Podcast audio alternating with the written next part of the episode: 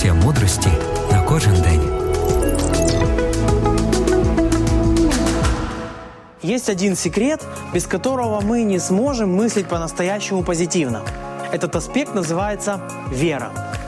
Жизненный опыт – это хорошо, но нередко опыт вступает в конфликт с верой.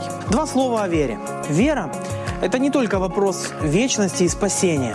Вера – это и вопрос повседневной жизни. И я могу заблуждаться относительно своей веры. Я думаю, что у меня есть вера, потому что я принял Христа как Спасителя и поверил в вечную жизнь. Но это только часть веры. Вера проявляется в моем отношении к происходящему. Вера закаляется в повседневных делах. Зачастую мои убеждения о себе и о людях показывают степень моего неверия. Мои убеждения – это и есть вера, только на повседневном, бытовом уровне. Все люди плохие и желают мне зла. Почему? Потому что я сталкивался с плохим отношением к себе некоторых людей.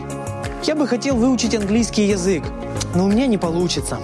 Почему? Потому что я уже учил его в школе, потом в институте, и я убежден, что у меня и в будущем ничего не выйдет. Я не спортивный, я никогда не занимался спортом. В школе у меня были двойки по физкультуре, поэтому я и сейчас не занимаюсь никаким спортом. Это дети пока маленькие такие хорошие. Подождите, вот они вырастут, тогда вы попляшете. Почему? Потому что у меня так было. Опыт вступает в конфликт с верой именно в житейских вопросах, а не в вопросах спасения. Достаточно легко верить в будущую вечную жизнь. Мы не были на небесах. Легко верить в то, чего мы не видели и не знаем. Сложнее поверить в то, что мы знаем и в чем мы варились всю жизнь. Когда Христос говорит о вере или хвалит за веру, то Он говорит о проявлении веры в земной, повседневной жизни. Победители смотрят на жизнь с позиции веры. Желаю тебе быть победителем. Удачи!